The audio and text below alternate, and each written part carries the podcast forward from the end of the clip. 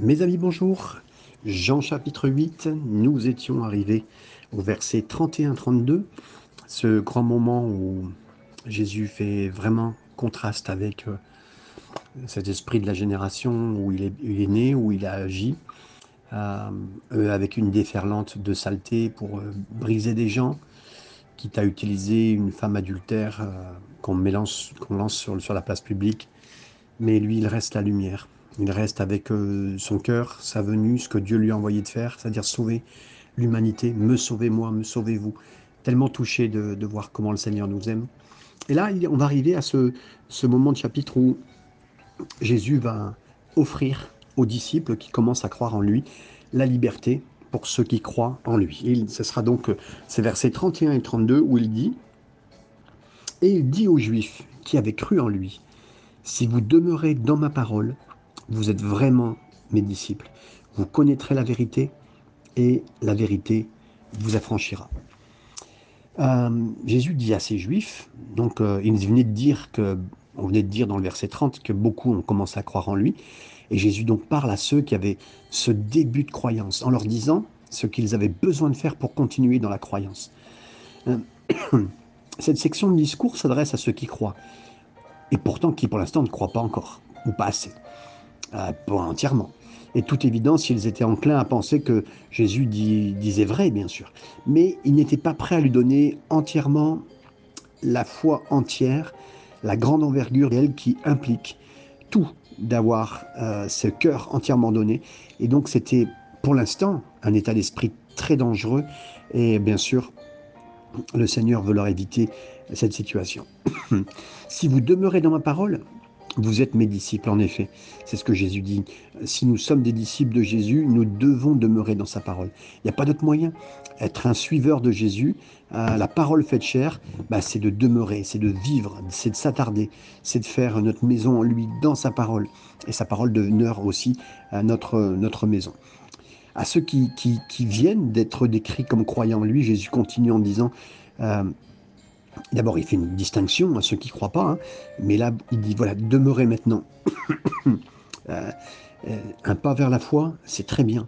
L'obéissance, continuez. Et vous serez vraiment mes disciples. Continuez à avoir foi en moi. C'est bien ce début, mais on sait que c'est une marche chrétienne.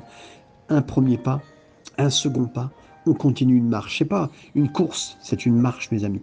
Et là, quelqu'un décrit le mot demeurer dans la parole, c'est demeurer, c'était la maison. Vous savez, on demeurait, euh, on vivait quelque part.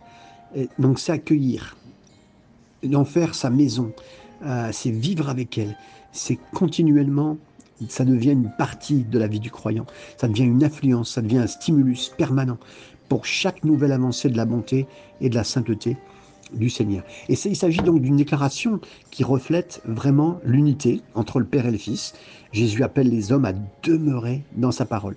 Dans la bouche de quiconque autre que Jésus, ces paroles seraient absurdes. Mais là, dans la parole de, Jésus, dans les mots de Jésus, de dire de demeurer dans la parole, voilà, c'est important. Et donc, de bien traiter les paroles de notre Seigneur nous, nous fait une différence par rapport aux autres.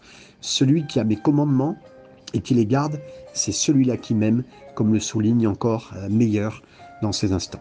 Vous connaîtrez la vérité, la vérité vous rendra libre. C'est le résultat. Celui qui respecte la parole de Jésus, celui qui, qui prouve être un disciple en connaissant la vérité, en laissant Dieu travailler, alors la liberté vient à travers de cette vérité. Cette vérité nous rend libres. La liberté dont Jésus parle, elle vient pas d'une simple poursuite académique de la vérité en disant tiens, je vais suivre, ça, je pense que ça peut être la vérité, mais c'est lui la vérité. Mais de respecter sa parole, ce qu'il a dit, et d'être son disciple. Un disciple, euh, c'est quelqu'un qui suit, quelqu'un qui entend, quelqu'un qui comprend et qui va dans ce sens-là. Il n'y a rien de comme la liberté de pour nous que d'avoir et de suivre Jésus dans nos cœurs. Euh, pas d'argent peut acheter ce statut de liberté. Aucun statut ne peut obtenir la liberté. Vous savez, sur aujourd'hui sur Internet, on peut dire le statut euh, je suis heureux, excité, ce que vous voulez, mais statut de liberté, personne pour la mettre. La statue de la liberté, c'est un autre point. Mais aucune œuvre ne peut être gagnée, mes amis. Rien ne peut faire correspondre la liberté du Seigneur. Et il est tragique que tous les chrétiens n'expérimentent pas cette liberté entière, qui peut être trouvée seulement, écoutez bien, en lisant et vivant la parole de Dieu et en étant vraiment le disciple du Seigneur. Verset 33-36, Jésus continue. Ils lui répondirent, Nous sommes la postérité d'Abraham, et nous ne fûmes jamais esclaves de personne. Comment dis-tu, vous deviendrez libres En vérité, en vérité, je vous le dis, leur répliqua Jésus, quiconque se livre au péché est esclave du péché. On dirait jusqu'au verset 36. Hein. Or, l'esclave ne demeure pas toujours dans la maison. Le Fils y demeure toujours. Si donc le Fils vous affranchit, vous êtes, vous serez réellement libre. Ils sont mis, écoutez bien, ils continuaient leur job de religieux pour faire du mal à Jésus, alors que Jésus parle à toutes ces nouvelles personnes qui sont là. La réaction de ces chefs religieux, c'est de dire, et c'est incroyable, hein, euh, tu dis que tu dis qu'ils vont être vraiment libres, qu'on va être vraiment libre, mais c'est quoi cela? Ils ont réagi. Nous, on n'a pas besoin de cela, on est bon. On n'a jamais été, on n'a jamais été esclave. Mes amis, quand on est religieux, quand on est imbu de soi, quand on ne reconnaît pas ce que le Seigneur dit, et là particulièrement, que ce soit vous ou moi ou qui que ce soit, on est aveuglé. C'est impensable ce qu'ils viennent de dire. Le peuple juif a souvent été en esclavage avec l'Égypte, avec les Philistins, quand Babylone était là, quand la Perse était là, quand la Syrie était là, et Rome. Il y avait, pas, il y avait une garnison romaine qui regardait euh, le, temple à ce moment-là. Et, là, et lui, il prononce clairement un mensonge en, disant ça. Ils sont aveuglés. C'est ce que dit McLaren euh, concernant le peuple juif à l'époque. Mais pourtant, de nombreux juifs, à cette époque, ils avaient un fort sentiment qu'ils étaient indépendants. Joséphus, euh, Flavius Joseph, hein, ou Flavius Joseph, ça dépend comment on l'appelle, euh, il écrit des disciples de Judas en Galilée qui ont mené une célèbre révolte contre les Romains. Ils ont eu vraiment un attachement inviolable à la liberté. Ils disent on voulait rester libre. Ils disent que Dieu doit être leur seul souverain, leur seul seigneur. Euh, dans le, livre Antiquité des Juifs, chapitre 18, les, lignes 1 et 6, comme le répète Flavius Joseph, cité par Barclay. Mes amis, le pouvoir de la tromperie dans l'homme qui n'est pas converti est infini. Et quand on est religieux, ça vous donne encore un bandeau sur les yeux de croire que vous êtes libre. Et certains peuvent dire, hein, si on venait vous chercher par la parole de Dieu, ah mais tu n'es pas libre, le Seigneur va te rendre libre. Me dire, mais non, mais je suis libre, moi, du coup tu parles? Mes amis, c'est important de bien se laisser sonder par le Seigneur. Sonde-moi, mon Dieu, et connais mon cœur, éprouve-moi et connais mes pensées, comme le dira David. Celui qui commet le péché, Jésus dira, est un esclave du péché. Euh, dans ce passage, il y a un verbe qui très tendu, entre guillemets, qui indique une action habituelle. Si quelqu'un pêche, donc c'est une habitude, c'est continu. Voilà. Celui qui commet le péché, il est esclave. Si vous commettez régulièrement, habituellement, vous êtes d'accord avec ça, vous impliquez, alors c'est une habitude qui implique un péché, et là, pas quelque chose d'occasionnel. Hein. Euh, non, c'est quelque chose qui est régulier, comme le signal téné. Ben alors vous êtes pris dans ce péché, vous êtes esclave du péché. Là, la construction de tout ce qui pêche dans le présent, ça implique une habitude continue plutôt euh, occasionnel, comme je viens de vous le dire. Et il y a un type d'esclavage aussi, plus que l'esclavage social. Et actuellement, euh, mes amis, on est dans un esclavage social, moins économique, on est d'accord. Hein. Euh, mais le péché, c'est un maître des esclaves. Il est possible même que les gens se considèrent comme libres alors qu'ils sont asservis par le péché. Le diable joue bien son jeu et il pense qu'ils sont bien pas pris. notre génération, notre terre complète pense qu'ils sont pas pris par le péché, par le diable, alors qu'ils le sont pleinement, comme le signal Bruce. Et c'est très commun pour l'homme de ne jamais avoir fait de mal donné en pensant qu'il... Et euh, il, dit, bah, je me suis jamais saoulé, j'ai jamais volé. Mais alors qu'en fait, ils sont quand même pris, mes amis. Ils prennent des choses qui sont euh, peut-être plus, plus fortes en pensant, ne pensant pas que, que ce soit une chaînette ou une chaîne d'acier plus forte, ça reste une chaîne. Et c'est très commun pour l'homme de ne jamais euh, penser qu'il est pris dans un esclavage. On ne devrait pas minimiser cette, cette situation que tout serviteur pourrait vivre, euh, que toute personne pourrait vivre. Ça ne signifie pas qu'une personne est, actuellement prise dans, un, dans un ensemble de liberté considérable. Non, non. Il s'agit d'un esclavage. Il s'agit d'un esclave. Et là, mes amis, que le Seigneur nous éclaire, comme le signale Maurice, euh, dans tous les instants de nos vies, que rien ne soit un esclavage dans nos vies. Le verset suivant, quand il parle d'un esclavage ne demeure pas dans la maison pour toujours, mais un fils demeure pour toujours. L'esclavage vers le péché, c'est le pire type d'esclavage, parce que il n'y a pas d'évasion possible de, nous, de la possibilité de ce qu'on a. Il n'y a aucun moyen de s'en sortir. Et un fils doit nous libérer. C'est le Fils de Dieu qui nous libère. Et lui qui, nous, lui nous amène dans la maison de Dieu. Et là, il leur parle à ces hommes et ces femmes euh, qui ne comprennent pas tout l'ensemble. L'esclave n'a pas de, pied permanent dans la, dans la maison, c'est pas sa maison. Il peut être rejeté, il peut être vendu, comme le signal Dodds, donc il peut même perdre sa place dans cette maison-là. Mais si le Fils vous rend libre, comme Jésus dira juste après, vous serez vraiment libre. Si nous sommes libérés de notre esclavage au péché par Jésus, libérés par le Fils, si on est libre en respectant la parole de Jésus, en étant son disciple, alors nous sommes vraiment libres en effet, mes amis. Et là, peut-être que certains vont se poser la question, oui, vous voyez qu'il y a peut-être des fausses qui viennent de temps en temps dans votre vie.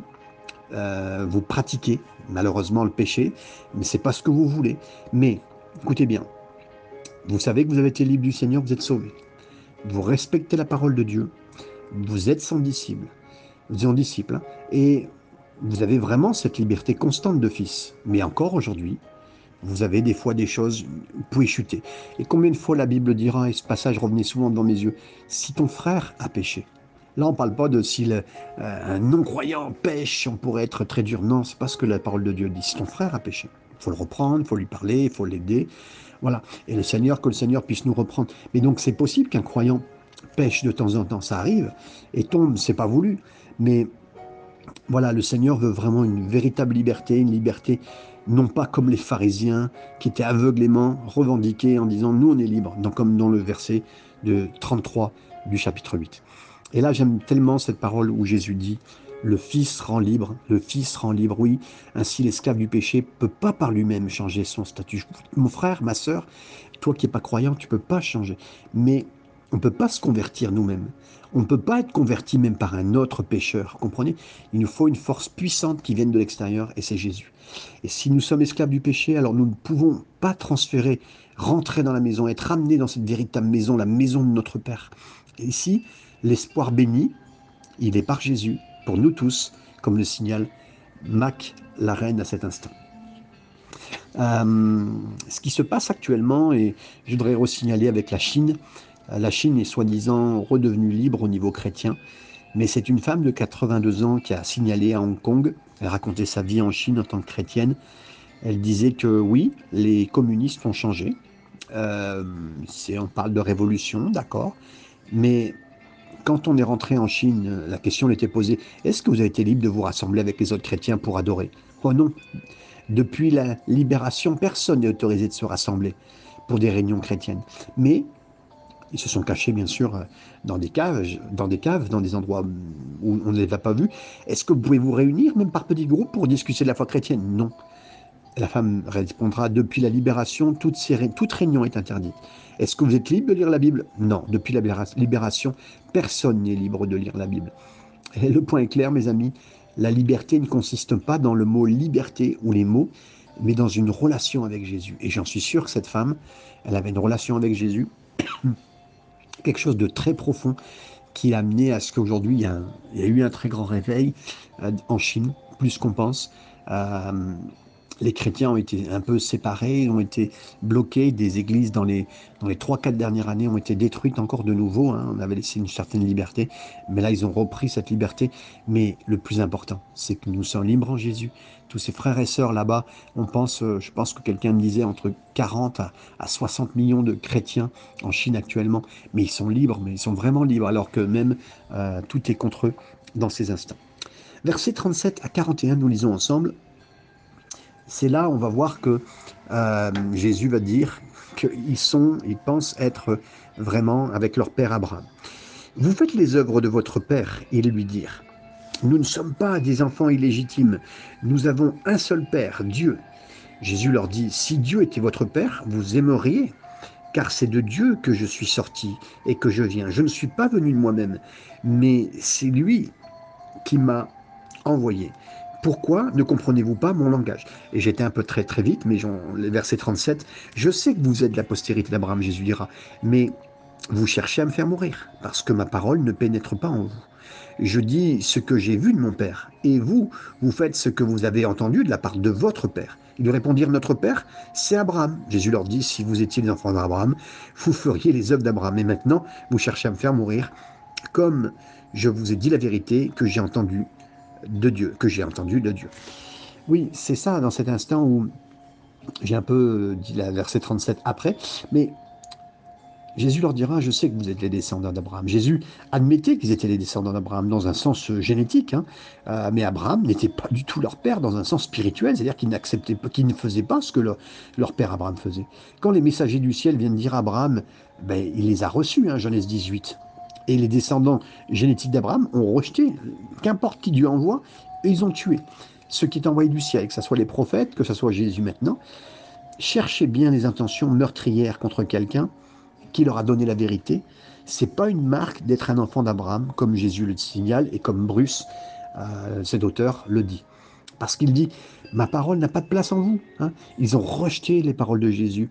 Jésus, la parole, il a prouvé qu'il n'était pas comme... Euh, ils ont prouvé, pardon, à cet instant qu'il n'était pas comme Abraham. Euh, ils ne cherchaient pas la liberté de respecter la parole de Dieu. Spurgeon a, examiné plusieurs façons la parole peut être un lieu, un endroit, le croyant. Euh, la parole de Dieu devra avoir un lieu intérieur dans nos vies. La parole de Dieu devra avoir un lieu de, de grand honneur en nous. La parole de Dieu devra avoir un lieu de confiance, toujours la foi pour lui. La parole de Dieu devrait toujours avoir un lieu de règles. On suit ses commandements, on a confiance en lui. On sait que ces règles-là, on ne les passe pas. La parole de Dieu devra avoir un lieu d'amour en nous, un lieu privilégié. La parole de Dieu devrait toujours avoir un, endroit permanent dans nos cœurs. Des fois, vous savez, vous allez chez un musulman ils ont le Coran, ils le mettent dans un certain endroit. Euh, maintenant, aujourd'hui, c'est sur le téléphone, hein, j'ai rien contre ça. Euh, je l'ai en papier, je l'ai en téléphone. Mais au-delà du papier et du téléphone, la parole de Dieu, elle a un accès dans mon cœur, elle a une place. Et il dit, Jésus dira, je dis ce que j'ai vu de mon Père. Jésus rappelle que c'était cohérent ce qu'il voyait avec son Père. Euh, et ce que lui faisait, c'était cohérent avec son Père. Et il dit, je, fais ce que j'ai vu avec mon Père. Jésus leur dit bientôt clairement que qui était leur Père. Il leur redit encore une fois. Et mais dire, mais Abraham est notre Père. Et les chefs religieux ont protesté. Abraham était, était leur vrai Père, c'est vrai. Dans un sens, comme de nouveau, on l'a dit, génétique, mais pas dans le sens spirituel. Et Jésus convient, ok, vous êtes les descendants d'Abraham, mais pas des enfants d'Abraham. Vous êtes les descendants, mais pas les enfants. Vous cherchez, vous cherchez à me tuer. Et, et Abraham, il embrassait et il faisait des actes, les actes du, Père, mais pas vous. Et Jésus, il expose vraiment l'incohérence de leur vie. Il dit qu'ils étaient des enfants d'Abraham, mais ils n'agissent pas du tout comme cela. Et leur origine, ok, vous êtes, vous êtes fiers de vos origines, mais conduisez-vous, ressemblez-lui, comme le dira Dodds. Et le point de Jésus est important parce que notre parenté spirituelle, c'est ce qui va déterminer notre nature, notre destinée. Si nous sommes nés de nouveau, si nous avons Dieu comme Père, eh ben, ça montre que notre nature, notre nature, nouvelle nature, est notre nouvelle destinée, celle du Seigneur.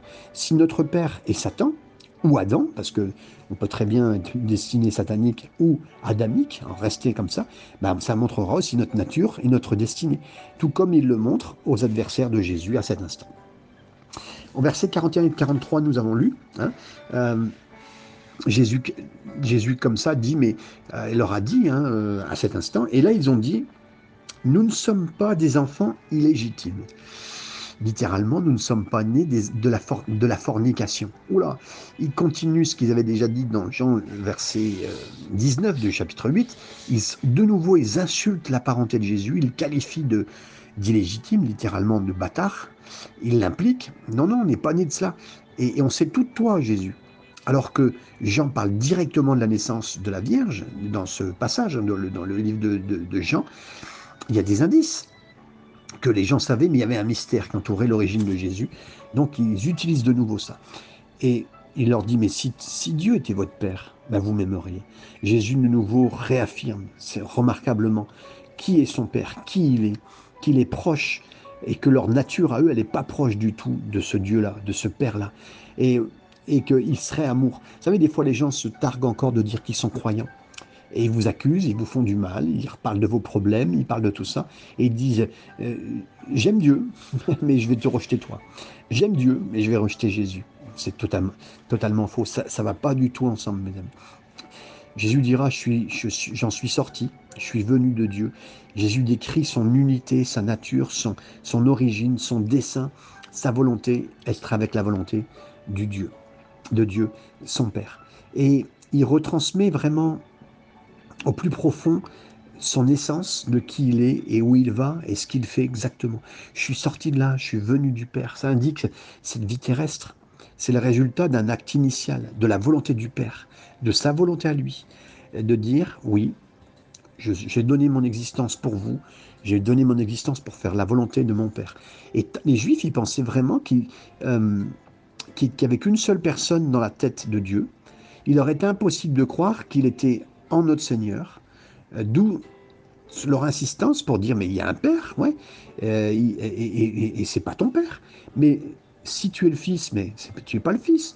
Et ils étaient toujours en train de chercher et en train de remettre en cause, parce qu'eux-mêmes pouvaient se remettre en cause. Et Jésus dire mais pourquoi vous comprenez pas mon discours? Parce que vous n'êtes pas capable d'écouter ma parole. Jésus explique que le problème, c'est dans leur manque de compréhension et dans leur incapacité à écouter même la parole. Cela nous rappelle notre capacité à écouter aussi sa parole. Et mes amis, le fait de bien écouter la, parole, de bien la comprendre, c'est un cadeau. C'est un don que Dieu nous donne et on devrait être reconnaissant. Si aujourd'hui vous en êtes là où vous en êtes, dans la compréhension de la parole, c'est vraiment une grâce de Dieu. Comprenez-le parce que autrement on sera capable de juger quelqu'un. Ah mais tu comprends pas. Des fois, même des fois, de lire la parole ne suffit pas. Il faut un entendement, il faut une révélation. Et je remercie Dieu si je lis des choses que d'autres ont eu des révélations, que je peux vous transmettre, que je peux partager avec vous. Pour nous tous, vous et moi, on est dans la révélation du Seigneur et c'est une, une grâce parce que d'autres n'ont pas compris. Il y a une impossibilité spirituelle, il y a des préjugés, il y a des jalousies, il y a des antagonismes qui font que le vrai Christ ne peut pas être compris euh, pour un, pour un tas de personnes, mes amis. Mais on a cette grâce de comprendre, on a cette, cette grâce d'avoir de ce que ça soit tombé dans notre oreille, tombé dans notre esprit, tombé dans notre cœur, et on peut comprendre exactement ce que le Seigneur dit. C'est une grâce. Versets 44 à 47. Vous avez pour père le diable. Si vous voulez accomplir les désirs de votre père, il a été meurtrier dès le commencement. Il ne se tient pas dans la vérité parce qu'il n'y a pas de vérité en lui. Lorsqu'il profère le mensonge, il parle de son propre fond, car il est menteur et le père du mensonge. Et moi, parce que je dis la vérité, vous ne me croyez pas. Qui de vous me convaincra de pécher? Si je dis la vérité, pourquoi ne me croyez ou pas? Euh, celui qui est de Dieu écoute les paroles de Dieu. Vous n'écoutez pas parce que vous n'êtes pas de Dieu. Mes amis, c'est clair, c'est carré, c'est droit, et c'est profond, et c'est puissant. votre père, c'est le diable et les désirs de votre père, vous êtes en train de les accomplir. Vous êtes en train de les faire. Les chefs religieux, ils soulèvent la question de la parenté en insultant Jésus et en répondant et en lui expliquant sa parenté. Mais Jésus revient il leur explique et il leur répond avec la parenté spirituelle. C'était les enfants spirituels du diable. C'était évident. Il leur désir correspondait au désir du diable, le désir de tuer et de tromper, de tuer Jésus et de tromper par rapport à ce, que Jésus était vraiment. Ce verset, c'est vraiment un témoignage décisif de vraiment aussi de la personnalité du diable. C'est objectif sur le diable. C'est tout à fait impossible de croire à ces vues juives, euh, à la forme même métaphorique de la parole. C'est une affirmation solennelle et directe sur celui-ci, c'est-à-dire sur le diable. C'est un meurtrier depuis le début. Le premier meurtre, c'est celui d'Abel par, par Cain. Euh, ça vient de là, hein. ça vient du diable qui a mis ça dans le cœur. C'est bien plus probable l'introduction de la mort aussi par le premier péché, hein, plus que celui de Cain et Abel. C'est bien plus probable le premier péché qui a tué et qui tuera, qui fasse que le, Adam et toute la descendance jusqu'à aujourd'hui encore, euh, c'est par le diable que c'est arrivé. Et là, quand il parle un mensonge, c'est le diable, il parle de ses propres sources. Jésus nous donne un perçu aussi du caractère du diable. Il ment, euh, c'est sur le caractère profond du diable il est le plus dangereux de tous les trompeurs qui, qui, s'est lui-même trompé. Hein, vous comprenez? Et parce que je vous dis la vérité, vous ne me croyez pas. Ils ont rejeté Jésus parce qu'il leur dit la vérité. En fait, parce qu'ils ne voulaient pas entendre la vérité. C'est pas parce qu'il a dit des mensonges. Non, c'est parce qu'il disait la vérité. Lequel d'entre vous me convaincra de pécher Encore une fois, Jésus a donné à ses ennemis de. Ils étaient si haut dans le, dans le, dans le haïr qu'il voulait le tuer à une occasion et puis de dire qu'il avait des péchés en lui euh, qu'il pouvait le faire. Mais là, Jésus a un, témoignage remarquable de qui il est. Et on est souvent intéressé par le fait qu'il y a, n'y a que Jésus qui peut donner cette parole si claire à, ses ennemis, mais aussi pour nous. Des fois, les mensonges que nous entendons, les choses que nous entendons, euh, les mauvais désirs, ben, ils, sont ils sont facilement éclairés par le Seigneur, ils peuvent être éclairés. Et euh, vous, n'entendez pas parce que vous n'êtes pas de Dieu. Jésus a tiré le point de la, de la parenté spirituelle qui était évident pour leurs actions et leur rejet de Jésus et de sa parole. Versets 48 à 50, on continue pour finir assez rapidement. Les Juifs lui répondirent N'avons-nous pas raison de dire que tu es un Samaritain, que tu es un Samaritain et que tu es un démon? Jésus répliqua Je n'ai point de démon, mais j'honore mon Père, et vous m'outragez. Je ne cherche point ma gloire. Il en est un qui cherche, euh, qui la cherche et qui, et qui juge. Donc à cet instant, euh, les ennemis de Jésus étaient frustrés, exaspérés. Ils étaient incapables de faire paraître Jésus mauvais, ni encore plus, ils avaient cru aucunement en lui. Alors, ils ont lancé une dernière attaque, euh, les appels de nom. T'es un samaritain, t'es une race la, plus méprisée de l'époque. Hein. T'as un démon, dire que Jésus était possédé de démons. Mais Jésus dit, mais je n'ai pas de démon, j'honore mon Père. Euh, Jésus désire honorer Dieu et son humilité personnelle. Et là, vous savez, quand on, c'est là où des fois je me rends compte plus que quelqu'un qui cherche à faire sa volonté, ben c'est comme le diable. Quelqu'un qui veut suivre sa pensée, c'est comme le diable. Mais quelqu'un qui veut suivre le Seigneur, eh ben, va suivre la volonté de, de Dieu telle que Jésus l'a fait. On désapprouve. Et là, toute charge de possession démoniaque, Jésus, euh, Satan, il est comme un parent spirituel pour certains qui ont les caractéristiques de Satan. Ils ont une fierté évidente à rechercher cela. Et des choses qui étaient et sont absentes en Jésus. On ne peut pas dire qu'il y avait euh, un diable qui a honoré Dieu. Aucunement, aucun démon n'a voulu honorer Dieu. Les mauvais esprits, depuis le début, ont été l'ennemi de tout ce qui glorifie le Père, comme le soulignera Spurgeon. Verset 51-53. En vérité, en vérité, je vous le dis, si quelqu'un garde ma parole, il ne verra jamais la mort. Maintenant, lui dirent les Juifs, nous connaissons que tu es un démon. Abraham est mort, les prophètes aussi. Si tu dis, euh, si quelqu'un garde ma parole, il ne verra jamais la mort. Et là, ils, ils essayent de l'attaquer, hein, en disant, es-tu plus grand que notre père Abraham qui est mort? Les prophètes aussi sont morts. Qui prétends dû être? Donc il dit si quelqu'un garde ma parole, il ne verra jamais la mort. C'est ce qu'ils ils essayent de relancer hein, par rapport à lui. C'est une autre affirmation remarquable qui avait du sens quand Jésus le disait, que Jésus est Dieu et que euh, est avec, il est un avec le Dieu et Dieu le Père. Et Jésus promet la vie éternelle à ceux qui gardent sa parole. Pour garder la parole, on le sait, c'est continuer dans la parole, la, obéir, euh, endurer, persévérer, obéir à la foi, comme le dit Alford. Eh bien, il le reprécise, vous ne verrez jamais la mort. Notre visage se détournera de la mort. Le grec, c'est pas entièrement interprété par le mot voir, c'est plus un mot plus intense. Euh, selon Westcott, euh, spectacle ici, c'est d'une vision longue, régulière. il ne verra jamais la mort, euh, laquelle on, peut voir et c'est dirigé pour qu'on ne voit jamais la mort. C'est l'évangile du Seigneur et il vient à notre âme, je garde ce dicton par la foi, je suis complètement tourner et c'est grâce à l'évangile, la bonne nouvelle que euh, je fais face à la mort. Je suis je fais dos à la mort, je m'éloigne. Mon visage va plutôt vers le ciel, va vers la vie éternelle, comme le souligne euh, Spurgeon. Maintenant, nous savons que tu es un démon. Abraham est mort. Là, il y a une grande affirmation euh, qu'il a donnée, qui a, fait que les chefs religieux, ils ont cru qu'ils avaient pris une bonne affirmation clairement. On dit, ah, c'est blasphématoire. Et, tu dis que, que, que, que tu es ce qui tu es, tu mourras pas. Même Abraham est mort. Ils ont essayé de nier que Jésus est fait euh, et de dire qu'il a la vie éternelle et qu'il la donne. Et on note que les chefs religieux ont, légèrement tordu régulièrement les paroles de Jésus. Il dit qu'il a gardé sa parole, qu'il ne garderait euh, qu'il ne verrait jamais la mort en face. Ils ont affirmé que Jésus euh, ne serait, ne goûterait jamais la mort. Mais le, croyant, le croyant goûtera la mort, hein, mais il n'est pas terrorisé par la mort. Cet ennemi a été vaincu par Jésus. Et il le dit, hein, Jésus lui vivra la mort, mais il en sortira vainqueur. Il fallait qu'il la vive pour pouvoir la maîtriser, pour pouvoir la, la, la tordre et, l'arrêter. Euh, es-tu plus grand que notre frère Abraham? Ils ont clairement posé la question à Jésus, en espérant que Jésus serait pris au piège encore une fois. Alors qui es-tu? Qui, qui, qui es-tu de, de, Qui dis-tu que tu es alors en fait? Versets 54 à 55, Jésus répondit, Si je me glorifie moi-même, ma gloire n'est rien. C'est mon Père qui me glorifie, lui que vous dites être votre Dieu et que vous ne connaissez pas. Pour moi, je le connais. Si je disais que je ne le connais pas, je serais semblable à vous, un menteur. C'est incroyable. Euh, si je m'honorais moi-même, mon honneur ne serait rien, ni rien. Jésus ne répond pas à leurs questions hein, ici, mais il est revenu à la question de la parenté spirituelle. Jésus est en sécurité sur qui il est. Dieu est son Père, c'est mon Père qui m'honore. C'est difficile de, de, s'honorer soi-même. Hein. C'est assez facile de, de, faire, de de, de s'approuver soi-même sauf quand ça vient du Seigneur. Quand on peut se prélasser au soleil, on peut euh, donner ses propres approbations, mais ça marche pas. C'est ce qu'il dit là, ça marche pas. C'est mon père. Et il dit pourtant, vous, vous le connaissez pas, mais moi je connais. Les chefs religieux, ils revendiquaient que leur père était dans le ciel et qu'il était Dieu. Mais ça, c'est une véritable affirmation. En vérité, ils ne connaissaient pas Dieu. C'est Jésus qu'ils connaissaient. Il dit, je le connais et je garde sa parole. Connaître quelqu'un, et garder sa parole, ça, va ensemble.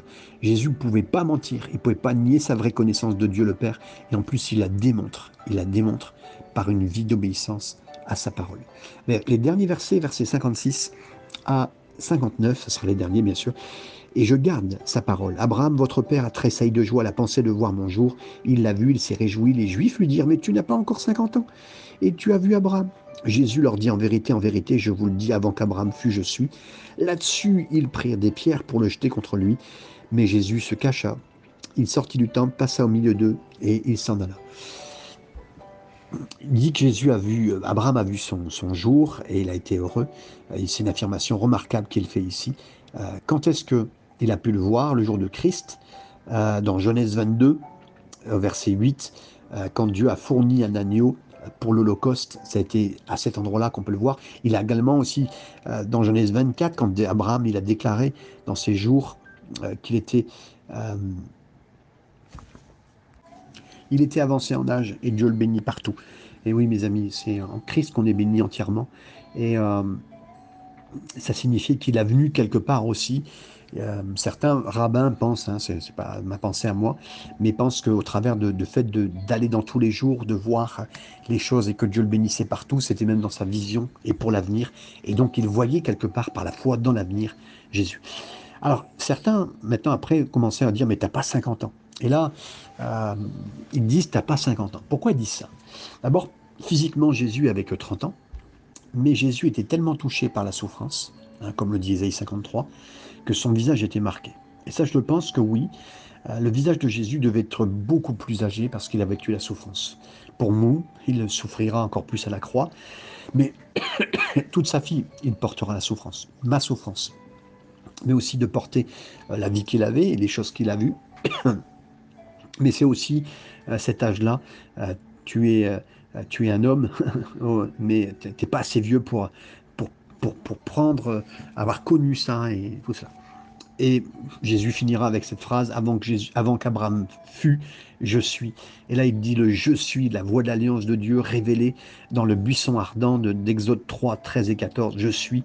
C'est la troisième fois dans le chapitre que Jésus dit je suis. Et encore une fois, donc c'est plein de fois les gens nous disent mais, Jésus n'a jamais dit qu'il était Dieu. Mais mes amis, euh, à chaque fois dit ici, c'est, encore clignote, ça clignote à chaque fois de dire qu'il est là, qu'il est je suis, qu'il est Dieu. C'est vraiment le titre divin à chaque fois qu'il est donné. Jésus ne se serait même pas permis, s'il n'était pas Dieu, de, de, de, le dire si c'était pas vrai. Vous comprenez? Si c'était pas vrai, il ne l'aurait jamais signalé. Là, il a signalé par trois fois. Il revendique il revendique parce que c'est son père, c'est ouvertement blasphématoire, il utilise le seul langage que Dieu peut utiliser, et c'est incroyable parce que c'est à ce moment-là, effectivement, qu'ils vont vouloir prendre les pierres, le, lapider, parce que c'était comme ça, hein, la, lapidation dans le temple était mentionnée comme ça pouvait se faire, euh, même si à cette époque-là, il fallait faire venir normalement les Romains, mais ils sont prêts à le faire très fortement. Mais Jésus se cache, Jésus sort du temple, on a l'impression un grand une grande capacité même de s'en sortir parce que son heure n'est pas encore venue. Jean 7, 30 l'avait déjà dit. Et c'est miraculeux, il s'évade. Miraculeux parce que oui, je n'aurais pas, pas voulu qu'il meure là, mes amis. J'aurais voulu qu'il meure à la croix pour moi, pour me racheter. Et encore, je dis, c'est pas que je veux, mais c'est ma seule solution, c'est notre seule solution. Adam Clark, il avait une perspective imaginative de l'évasion de Jésus. Il dit, il s'est rendu invisible. Il sait, qu'importe ce qu'il a fait, mes amis, je sais pas, mais en tout cas, il est sorti. Et euh, alors que beaucoup de monde croyait en lui, alors que beaucoup de monde vivra avec lui. Il a, fait son chemin pour aller jusqu'à la croix. Je remercie le Seigneur. Que le Seigneur vous bénisse. Retrouvez-moi pour sur Spotify pour tous les passages que vous aviez besoin.